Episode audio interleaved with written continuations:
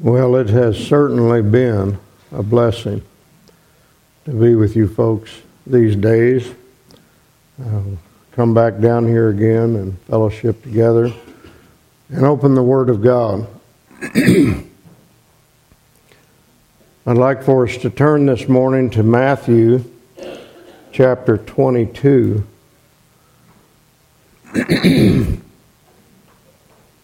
Matthew 22. And we'll read verses 34 to 40.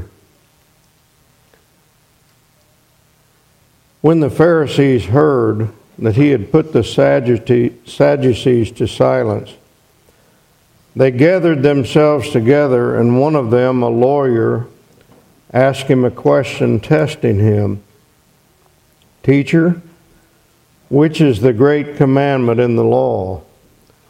And he said to him, You shall love the Lord your God with all your heart, and with all your soul, and with all your mind. This is the great and foremost commandment. And a second is like it you shall love your neighbor as yourself. On these two commandments depend the whole law and the prophets. Let's pray. Our Father, we thank you for this day. We thank you that we're alive. We thank you that we were created. We thank, thank you that we were recreated and made new in Christ. And we ask you, Lord, to help us today. Help me to speak truth. Confirm it by your Spirit. Change us. Conform us to the image of Christ. Help us, Lord as we look into your word. We pray in Jesus' name. Amen. The Bible says some incredible things about love. And I think that in general, uh, we tend to miss a lot of it. Um, this passage is one of them, very far reaching, very profound. In the text that we just read, the Lord answers a question. They said, What, what is the great commandment? And he said, The greatest commandment is to love the Lord your God with all your heart, soul, mind, and strength. And if he had just left it at that, we might have the idea well, this is number one. This is the first commandment, and then you have number two and three and four and five and six and on out. But he didn't leave it at that. He volunteered something. This man didn't ask, What's the second commandment? He volunteered it. And he said, The second is like it. How is it like it? Well, you shall love. First one, you shall love. Second one, you shall love. And he volunteered the second one in order to lay the foundation for a great teaching. He doesn't want us to get the idea that here's number one and here's number two and then here's number three and four and five and so on. He says this is the first one, the great one. He volunteers the second one. And then he says, on those two, hang, depend. The word is literally hang. It's the same word that's used when it talks about Jesus being hanged on the cross or the serpent that, hang, that hung from Paul's hand. On those two hang the whole law and the prophets. All right, so what's he saying? He's saying that every other commandment is hanging on those two commandments of love. And so um, we see something similar in Matthew 7 12, the so called golden rule. He says, Therefore, however you want people to treat you, so treat them, for this is the law and the prophets. So you take the whole law and the prophets, he says, this is it. This is the law and the prophets. So this has a number of implications. The first one is that love is the big thing with God. Love is the big thing. Now you got to listen to the whole sentence here, but I'm getting ready to say some shocking things. Adultery is not a big thing with God. murder is not a big thing with God. Except as, I'll finish the sentence out now, except as it is a transgression of love. Because the commandment not to murder hangs on the love commandment. See, let me turn it around and say it a different way. Adultery is a very big thing with God because it is a violation of love. Murder is a very big thing with God because it's a violation of love. Child abuse is a very big thing with God because it's a violation of love. Seeing Lazarus lying at my gate every day when I'm a rich man and not meeting that need is a big thing with God because it's a violation of love. See, all of those things hang, not just the commission, sins of commission, but sins of omission are still hanging on that law of love. Those two great commandments. Every other commandment hangs on love. So when God says you shall not murder, that's hanging back on, on this commandment of loving your neighbor. When he says you shall not have idols, that's hanging back on this other commandment to love God. And so on. You can go on and on. This is not just something I came up with. The Lord Jesus says this. He says the whole law and prophets hang on those two. You have those two pegs, they're the big ones. And so um, the question comes up is why is love so central? Why is that the big thing? And of course, the answer is the Bible says God is love. And this is another thing. You know, in the, my book on the law of Christ, I sign the verse, God is love, a lot of times. If somebody asked me to sign the book, that's, that'd be the verse that I put there. And even as I sign it, sometimes I have the feeling this is, you know, it's so weak. You know, God is love. That's so, you know, that's so weak. Beloved, we've lost the power. This thing is beyond our imagination that God is love. You approach this atheist and you say, There's a God in heaven, and his character, the moral character of ultimate reality, is love. That's at the base. And he's given us commandments and he's given us a law.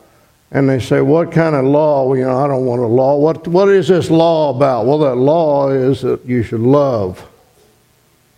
Isn't that amazing? And you think of what the world would be like if there was no murder and if there was no stealing and if there was no adultery and on and on and on. See, it's the, the God that we have is a God who's commanded us to love. Can you imagine that men would rebel against that and bow their neck against it and say, I don't want to love? And that's what men have done. Somebody said the opposite of love is not hate, itself. And that's pretty close because you've got this rich man here. Here's Lazarus out here. The opposite of love is self. He's not, I don't want to give him anything. And that's why we bow our neck against the idea of law, God's law. He's just saying, all he's saying to us is, I want you to love one another and I want you to love me. It ought to be the most wonderful thing in the world. But we want, self wants to go this other way, you know. God is love. It's not a weak thing, it's the most glorious thing you could imagine. God is, the Bible says God is just, but it never says God is justice. God is faithful, but it never says God is faithfulness. God is merciful, but it never says God is mercy. But it does say God is love. Amazing. The God who is is a God of love. I don't often do this. I wanted to read. I had my actually had my daughter. I didn't have the book with me. I had my daughter take some pictures of some pages out of uh, a book um, this is the life of Gladys Aylward. Some of you might know of her. She was a missionary um, to China. And um, she was a single woman. She went out with a Chinese doctor who was a Christian to go up into the mountains to try to reach. They, they didn't know for sure, they just knew there were people up there that they needed to reach. And um, how many have heard of Gladys Aylward? You ever heard of the little woman? She goes. She was. They went way up in the mountains. They got to where they were past any villages, and they were exhausted. And they sat down on the mountainside and they prayed. And this Doctor Huang, who was uh, the man that she was, the doctor she was traveling with, he prayed, "Oh God, send us the one who you want us to tell about Jesus. We've witnessed to no one today." You've sent us here for some special purpose. Show us where to find the man you intend us to bless. I felt humbled and ashamed. While I had been so concerned with my own comfort, this man was concerned only with his father's business. A few moments later, I said, Shall we sing a chorus? So we sat and sang, and our voices must have carried in the clear mountain air. Suddenly, Dr. Huang jumped to his feet. There is our man, he cried, and before I could stop him, he had dashed off. I sat alone, feeling very small and frail in this lonely, barren country. Finally, I saw two little specks on the mountainside. As he drew nearer, Dr. Huang kept shouting, Come on up, I've found our man. But I sat stolidly on. To me, there seemed no sense in scrambling up that steep, rocky hillside. Eventually, Dr. Huang reached me and said, God obviously means us to go up, so come along. But what about our bundles? Leave them. There's no one here to steal them. Half carried and half pushed, I scrambled up and found leaning against a rock a Tibetan Lama priest. I stared from him to Dr. Huang. I knew that lamas were supposed to uh, be holy men, but inwardly many of them were bad, ig- immoral, ignorant, and superstitious. Did you tell him I was a woman? I demanded of Dr. Huang. Yes, but he invited you to come to spend the night in the lamasery. I hesitated. What were we letting ourselves in for? Why should this Tibetan Lama priest invite me into their sacred buildings? There's nowhere else for us to go, Dr. Huang pointed out. Suddenly the man spoke, and although his accent was strange, I could understand what he said. We've waited long for you to tell us about the God who loves. We've waited long. My heart jumped, and without another word, we followed our guide up the path. Then we reached the lamasery, and I caught my breath at the beauty of the scene. The side of the mountain which we had climbed was barren, yellow, and rocky, but on this side, because there was water, the mountain was covered in rich green grass and lovely flowering vines. And at the top stood the lamasery, imposing and stately. As we approached, my fears returned. The huge gate closed as we went in, and I thought we're in, but will we ever get out again? A party of lamas greeted us almost reverently and escorted me to a small room. Then men padded backward and forward, bringing everything they could think of for my comfort tiger rags, uh, t- tiger rugs, sorry, tiger rugs, cushions, water for washing, dish after dish of daintily, daintily prepared food. It seemed like a dream. After our strenuous climb, I felt very weary. I'd just decided I would lie down to rest when two men knocked at the door and politely requested me to accompany them.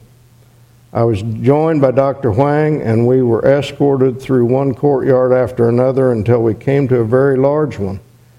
In this were 500 hassocks made of coconut leaves, ranged in a rough semicircle, and on each of these hassocks sat a lama with his head, pious, his hands piously crossed and his head bent. We were taken to two empty hassocks in the corner and sat down.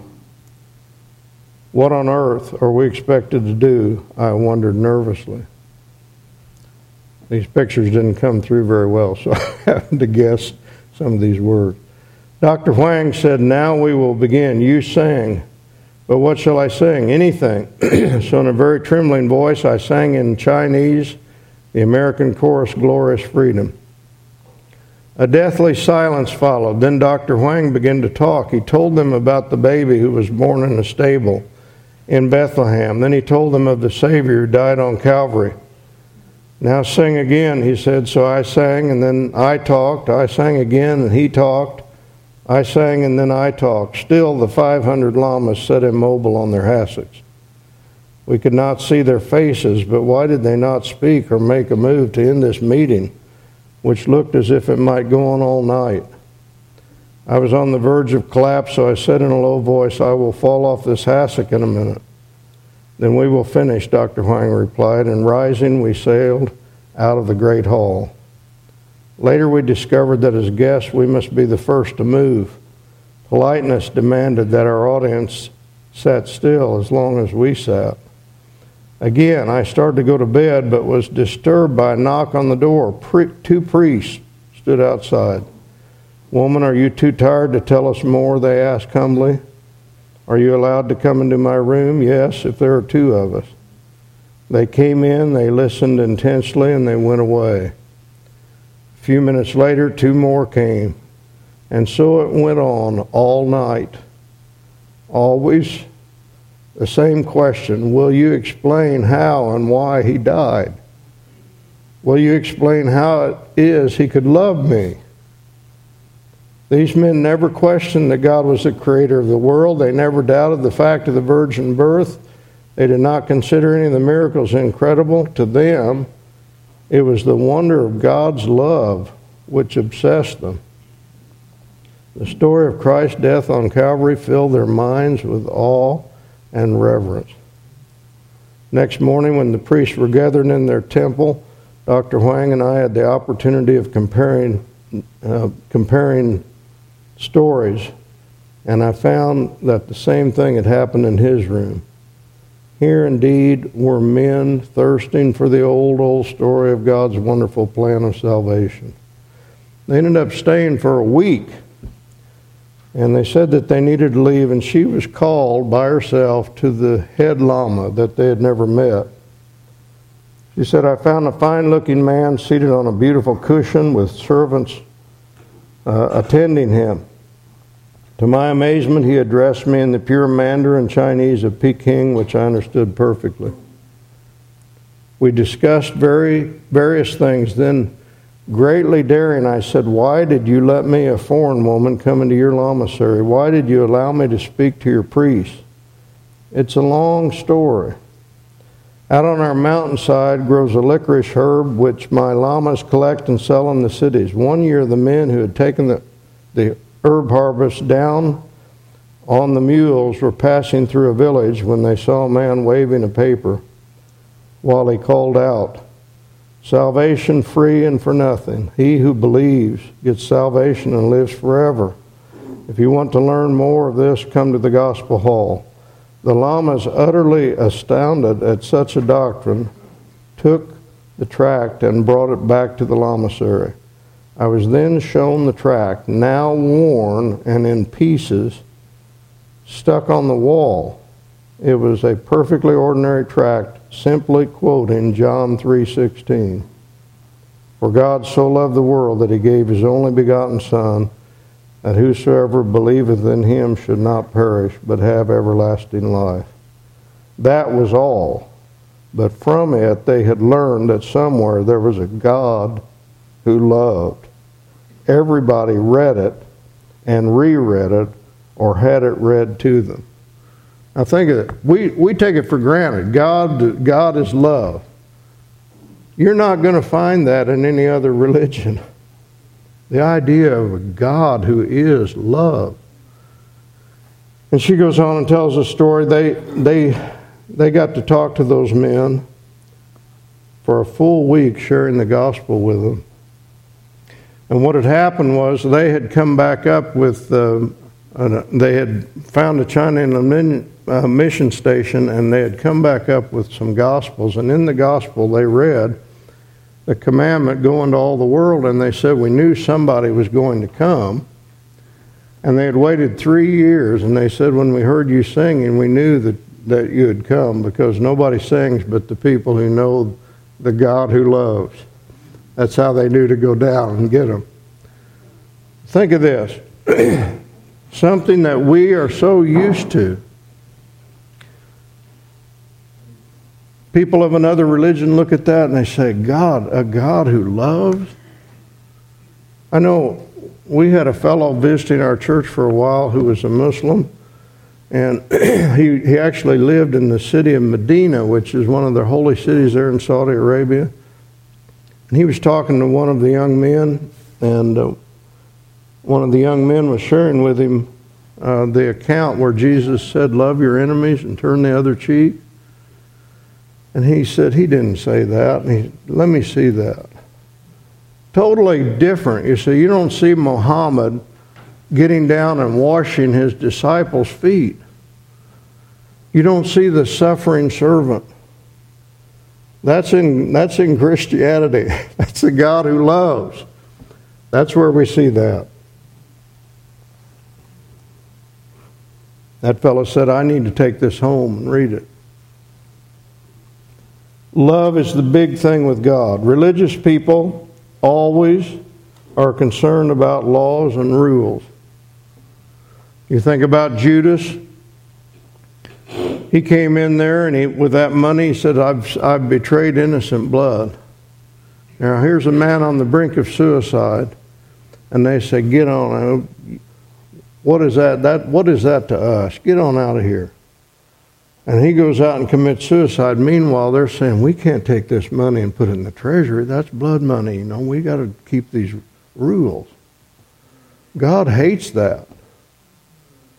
I desire compassion, not sacrifice. You know, when, when uh, Moses was wanting to see the glory of God, let me just read it to you. Show me thy glory.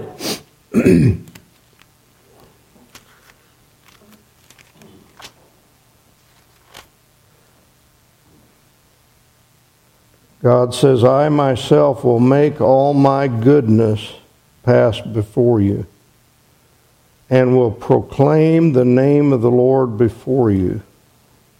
And I will be gracious to whom I will be gracious, and I will show compassion on whom I will show compassion. I'll be gracious to whom I will be gracious. I'm going to make all my goodness pass before you. So here it is.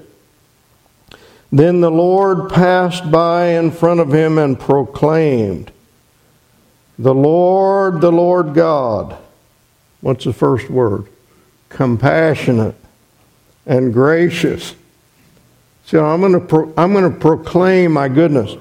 The Lord compassionate and gracious, slow to anger, abounding in loving kindness and truth, who keeps loving kindness for thousands, who forgives iniquity and transgression and sin. You see how he's going on and on, proclaiming the name of the Lord. Yet he will by no means leave the guilty unpunished. See, he's not talking about mush, but the big thing is love, compassion, forgiveness, mercy. It's shocking.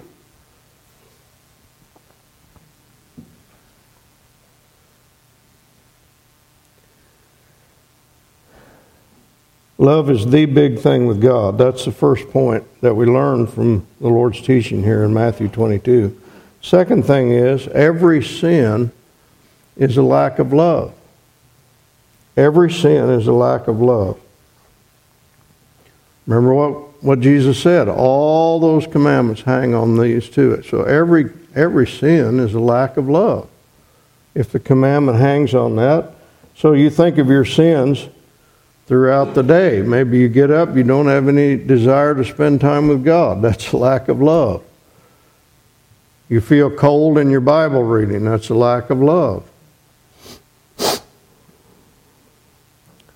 You have unbelief when you pray, the lack of love for God. Impatience with your spouse, lack of love. Grum- and, and just go down through if you want to put all your sins in the day. You know, grumbling about the weather, lack of love. Impatient with the driver in front of you. Jealous of a coworker who got a raise. Tempted to take some money from the cash register. Rude to a customer. I think back of my own sins as a husband and father, it's always in the realm of lack of love. As a pastor, I mean, it's always that. Vance Havner, an old Baptist preacher, he told about a pastorate that he had uh, in his early days, and uh, he said that that church that he was pastoring had had many pastors, but they always talked about one, Josiah Elliott. He said every time it come up, it, they'd talk about Josiah Elliott. And he asked one of the old men in the church one time, he said, What was it about this Josiah Elliott? Everybody, everybody remembers him. And he said, Well, he just loved us. Everybody remembered that long time after everything else. Every marriage problem, every one of them is a lack of love on the part of one or the other or both.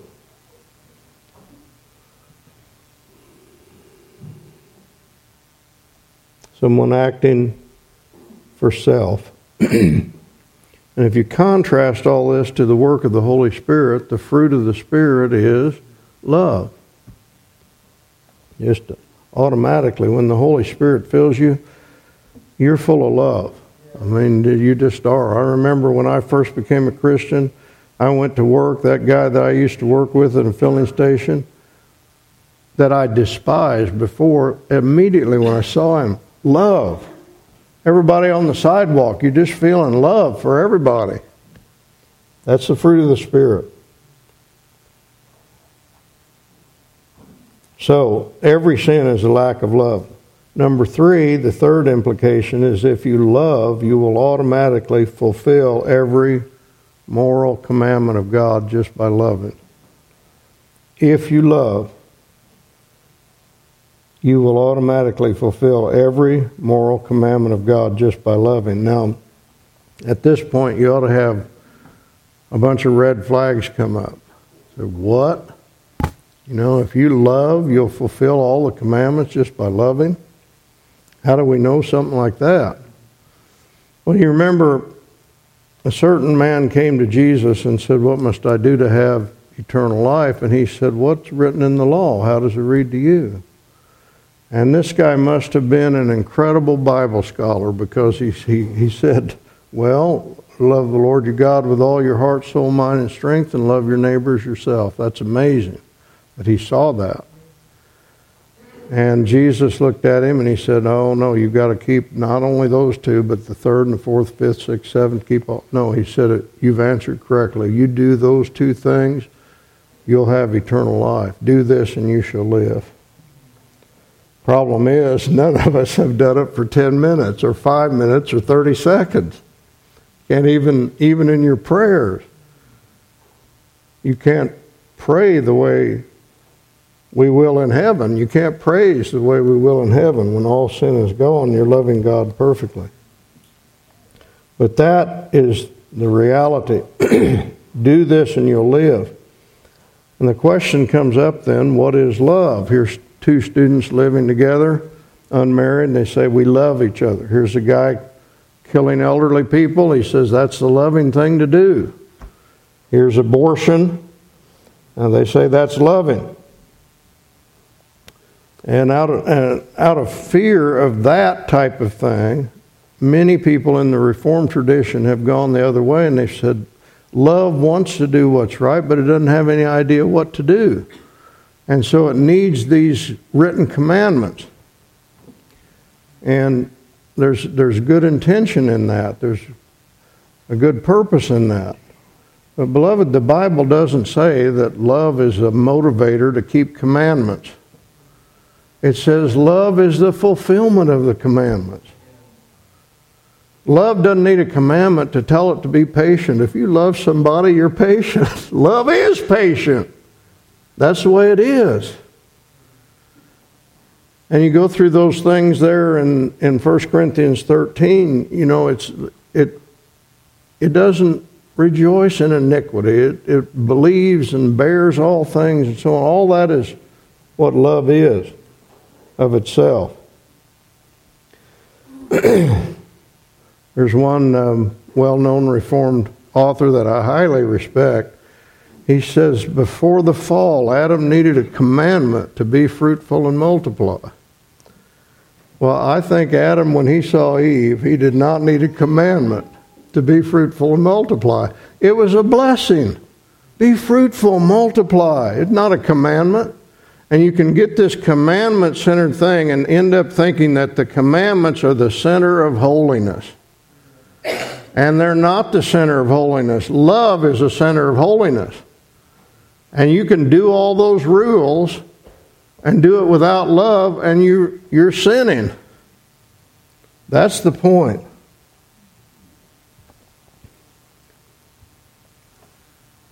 You really, you know, think of heaven. Do you think in heaven gonna, there's going to be a plaque on the wall, you shall not murder?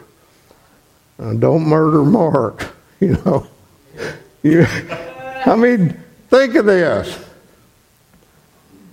It's just there. You don't need a commandment saying you, you need to love Jesus. You need to love God. Get that written on the wall. You need to love God. That just flows. You see, you see, you can get it the wrong way around, and people do it all the time. They say you take all these commandments, and if you summarize them, they're a commandment to love. No, it's more than that. It's not a summary. They hang on it. They flow from it. That's the difference. Romans 13, Paul says, well, maybe we ought to read it. Romans 13.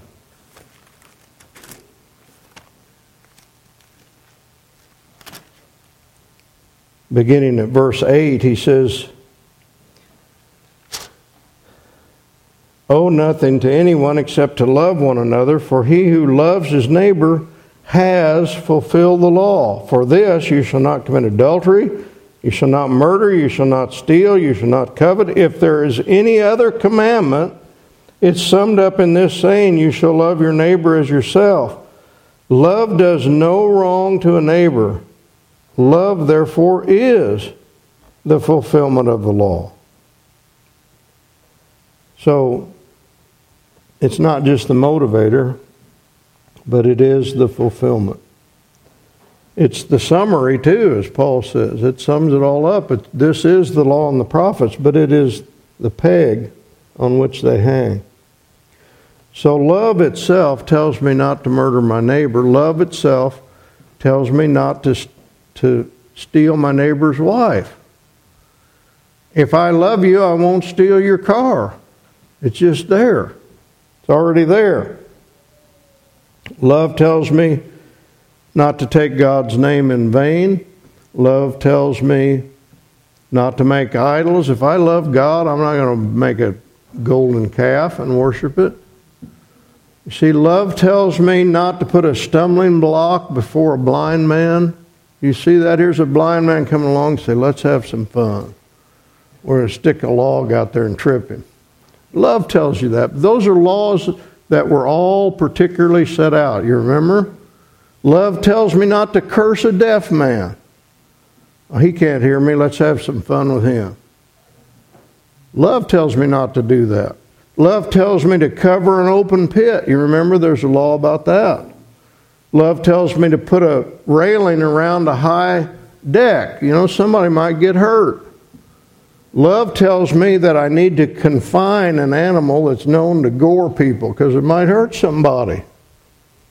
See, it goes on all through there. The, all of those, those things hang on love. And you get to the New Testament, it's the same way. Love tells me that I ought to witness to this guy. Love tells me that I ought to give to this guy that doesn't have anything. See how it all just it just flows, it flows.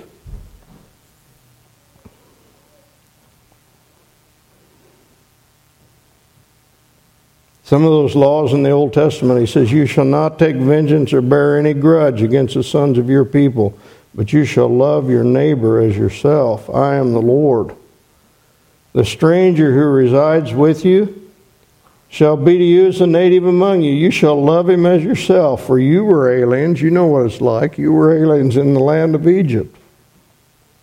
I am the Lord your God. That child that nobody sits with, Love tells you to go sit down by, that, by him and talk to him. Love tells you to do that.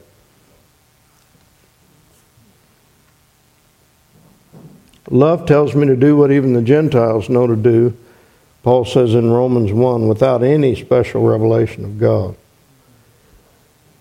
And in Galatians 5, Paul talks about loving others for love. The whole law is fulfilled in one word you shall love your neighbors yourself.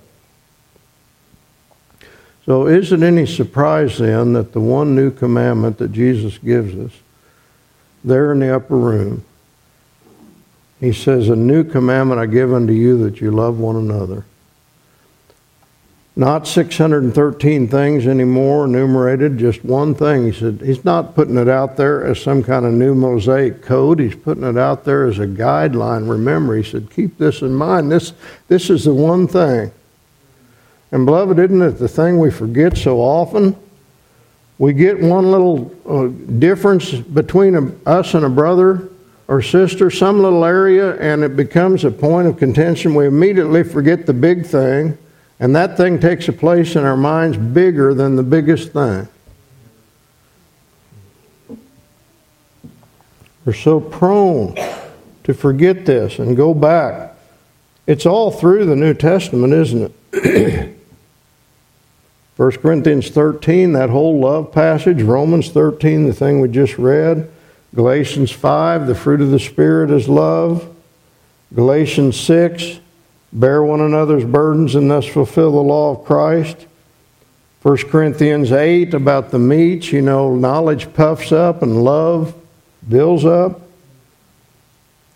Colossians 3:14 beyond all these things put on love. 1 Timothy 1:5 the goal of our instruction the goal of our instruction is that you might know the 10th toe of Daniel's image and what it stands for. The goal of our instruction is love. 1 Peter 4 8, above all these things, above all things, keep fervent in your love for one another. So it's so easy to lose the most important and start to focus on a list of rules. You know, read the Bible, say your prayers, do this, do this, do this. You think of what it would be like if a husband's gone on a journey, gone for two or three weeks, and he comes home, and his wife is standing at the door with a piece of paper go to door, greet husband, kiss husband, you know, go down through this list of rules. Even if she kept the rules, it would be an insult. Whereas if she came out of love and even forgot some of the rules, that would be better.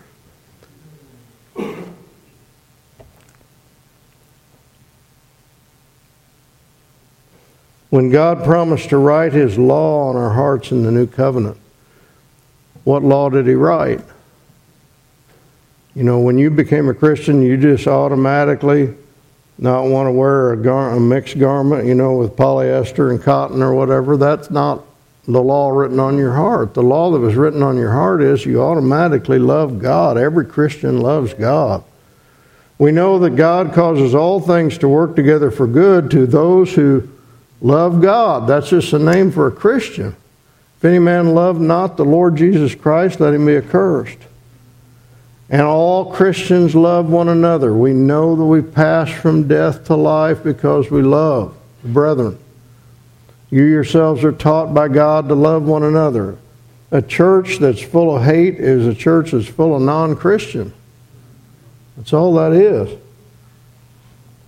So, love is the law that God writes on our hearts. And here's the thing, beloved we don't have to create it, we just have to walk in it. This unity is made, it's already there. The love is already there for every Christian.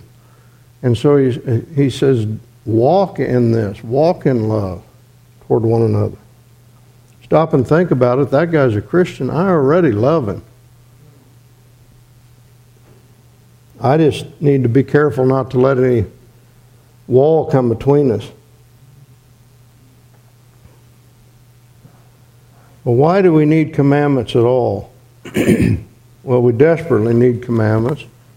We desperately need the commandments of the New Testament because there's still the world, the flesh, and the devil to contend with, and we have to, by reason of use, have our senses exercised to discern good and evil. It's a process. Here's a brand new convert. Paul says, Let him who steals steal no more. Well, if you're used to stealing day and night and you suddenly become a Christian, now you would eventually catch on. See, that's not loving to do that. But it helps you if you have a commandment out there and you say, Well, yeah, I see that now. That's we we're grateful for every commandment in the New Testament and, and in the Old. All of it. We're grateful for all of it. But it's not the center that's the thing. It's helps. It's guideposts showing us how to love. Ultimately, love is at the center. Now, I'm putting out a lot of things here for you to think about, but let me, let me just say one more thing, and this is it, it's very helpful in terms of determining what God wants me to do in a different in different situation discerning the will of God. In Romans 2:18 Paul says you're the Jew he is instructed being instructed out of the law he discerns those things that are good and evil being instructed out of the law. But for the Christian, maybe we ought to look at it. Philippians chapter 1.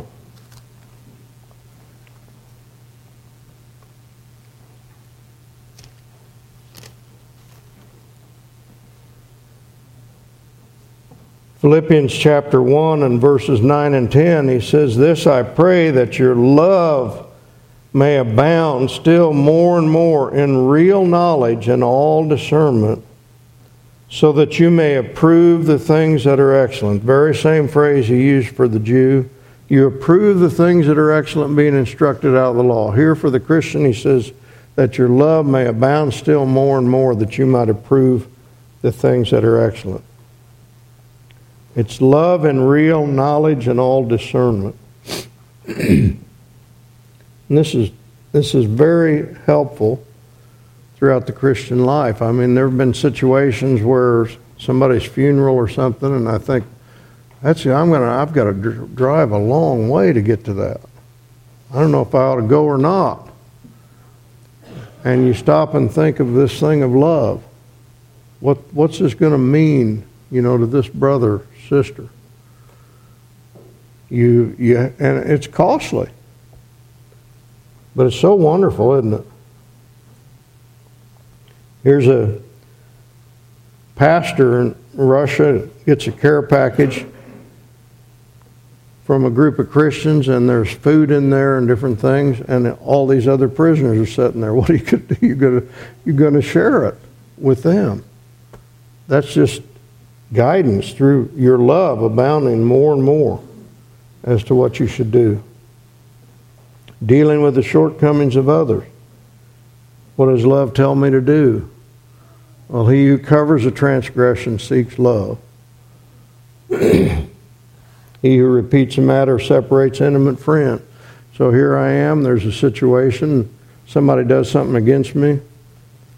I remember, I, I've forgotten who, it was one of the missionary biographies, um, maybe D.E. Hoste. One of the women missionaries did something really um, rude to uh, this man, and she repented of it. And she came to his wife. She said, "I'm sure he told you what I what I did." His wife said, "No, I, I didn't know about that. He didn't tell me." See what? See the difference there? He's love covering.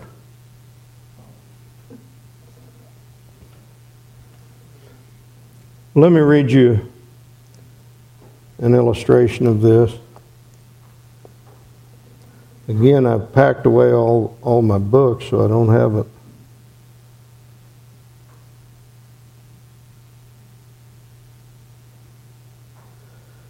This is from um, an account from Doug Nichols, who was a, a missionary to India. In 1967, he was part of a group called Operation Mobilization. Doug had been on the mission field only a short time before he came down with tuberculosis. Because he had no money for better treatment, he found himself in a government operated sanitarium. When he tried to hand out Gospels of John and other literature in the language of the people, his fellow patients tore them up and threw them in his face no one would accept his tracts, perhaps thinking he was just another rich American. That night, Doug awoke at 2 a.m. coughing. Across the aisle, he noticed an old man trying to get out of bed. After trying repeatedly to stand up, the old man finally fell back into his bed and began to whimper. In the morning, a stench filled the ward, and everyone was angry with him for not containing himself. One of the nurses who cleaned up the mess even cuffed him on the head for what he had done. The next night, a similar thing happened. Doug woke up coughing in the middle of the night. Once more, he saw the old man trying to get out of bed. Again, the man was not able to stand and began to cry softly. Though he was very weak himself, Doug got out of bed and went over to the old man's bedside, placing one arm under his skinny legs and the other under his back, Doug carried him to the dirty bathroom, which was just a hole in the floor, held him in position while he relieved himself, and then brought him back to his bed. As Doug leaned forward to put him down, the man kissed him on the cheek. Completely exhausted, Doug went back and fell into his own bed. To his surprise, he was awakened at 4:30 a.m. by another patient who was with a steaming cup of tea. This man made motions to let him know that he wanted a copy of Doug's booklet, The Gospel of John. Throughout that whole day, patients, nurses, and doctors kept coming to him and asking for his literature. By noon, all 350 of them had either a Gospel of John, a Gospel of Mark, or a Gospel booklet. Over the weeks, many came to a saving knowledge of Christ. What happened? He just loved. it's the center, it's the center of everything. I've got several stories like that in the book that illustrate, but it, it's not just, you know, missionaries and what have you. They're people, I, I went to a man's funeral that uh, just what you'd call an ordinary Christian. He was a real Christian. But his, his lost co-workers, one after another, stood up and told stories about how he loved them. That's the only thing they remembered.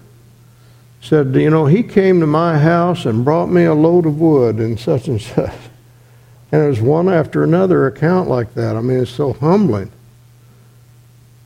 But it really is true. This really is the place where we're failing. It really is the place where we can change. It really is true that we do love one another. And it really is true that selfishness is a thing that so often is keeping us back. You know, it's costly. It really does. It costs. But it's so wonderful, isn't it? I, I used, to, as I was writing that book, some of you bought that book. As I was writing it, I if I thought of myself in terms of did I do that, did I keep this rule and keep that rule and keep that rule, did I read my Bible, did I do that? Yeah, I did all right.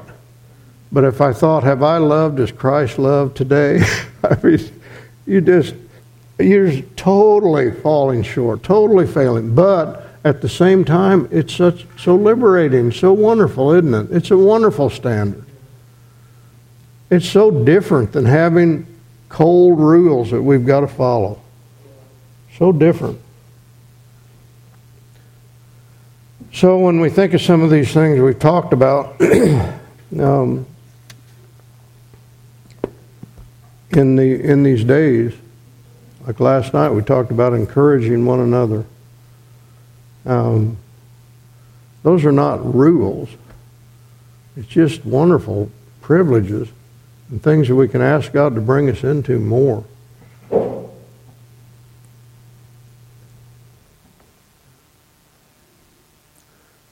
Well, love is the big thing. It really is. May the Lord help us. we get lots of opportunities for it to be tested, don't we? Put it into practice. I mean, 10 minutes after we talk about it, usually we're, we're having an opportunity, opportunity, excuse me, to put it to the test. Amen.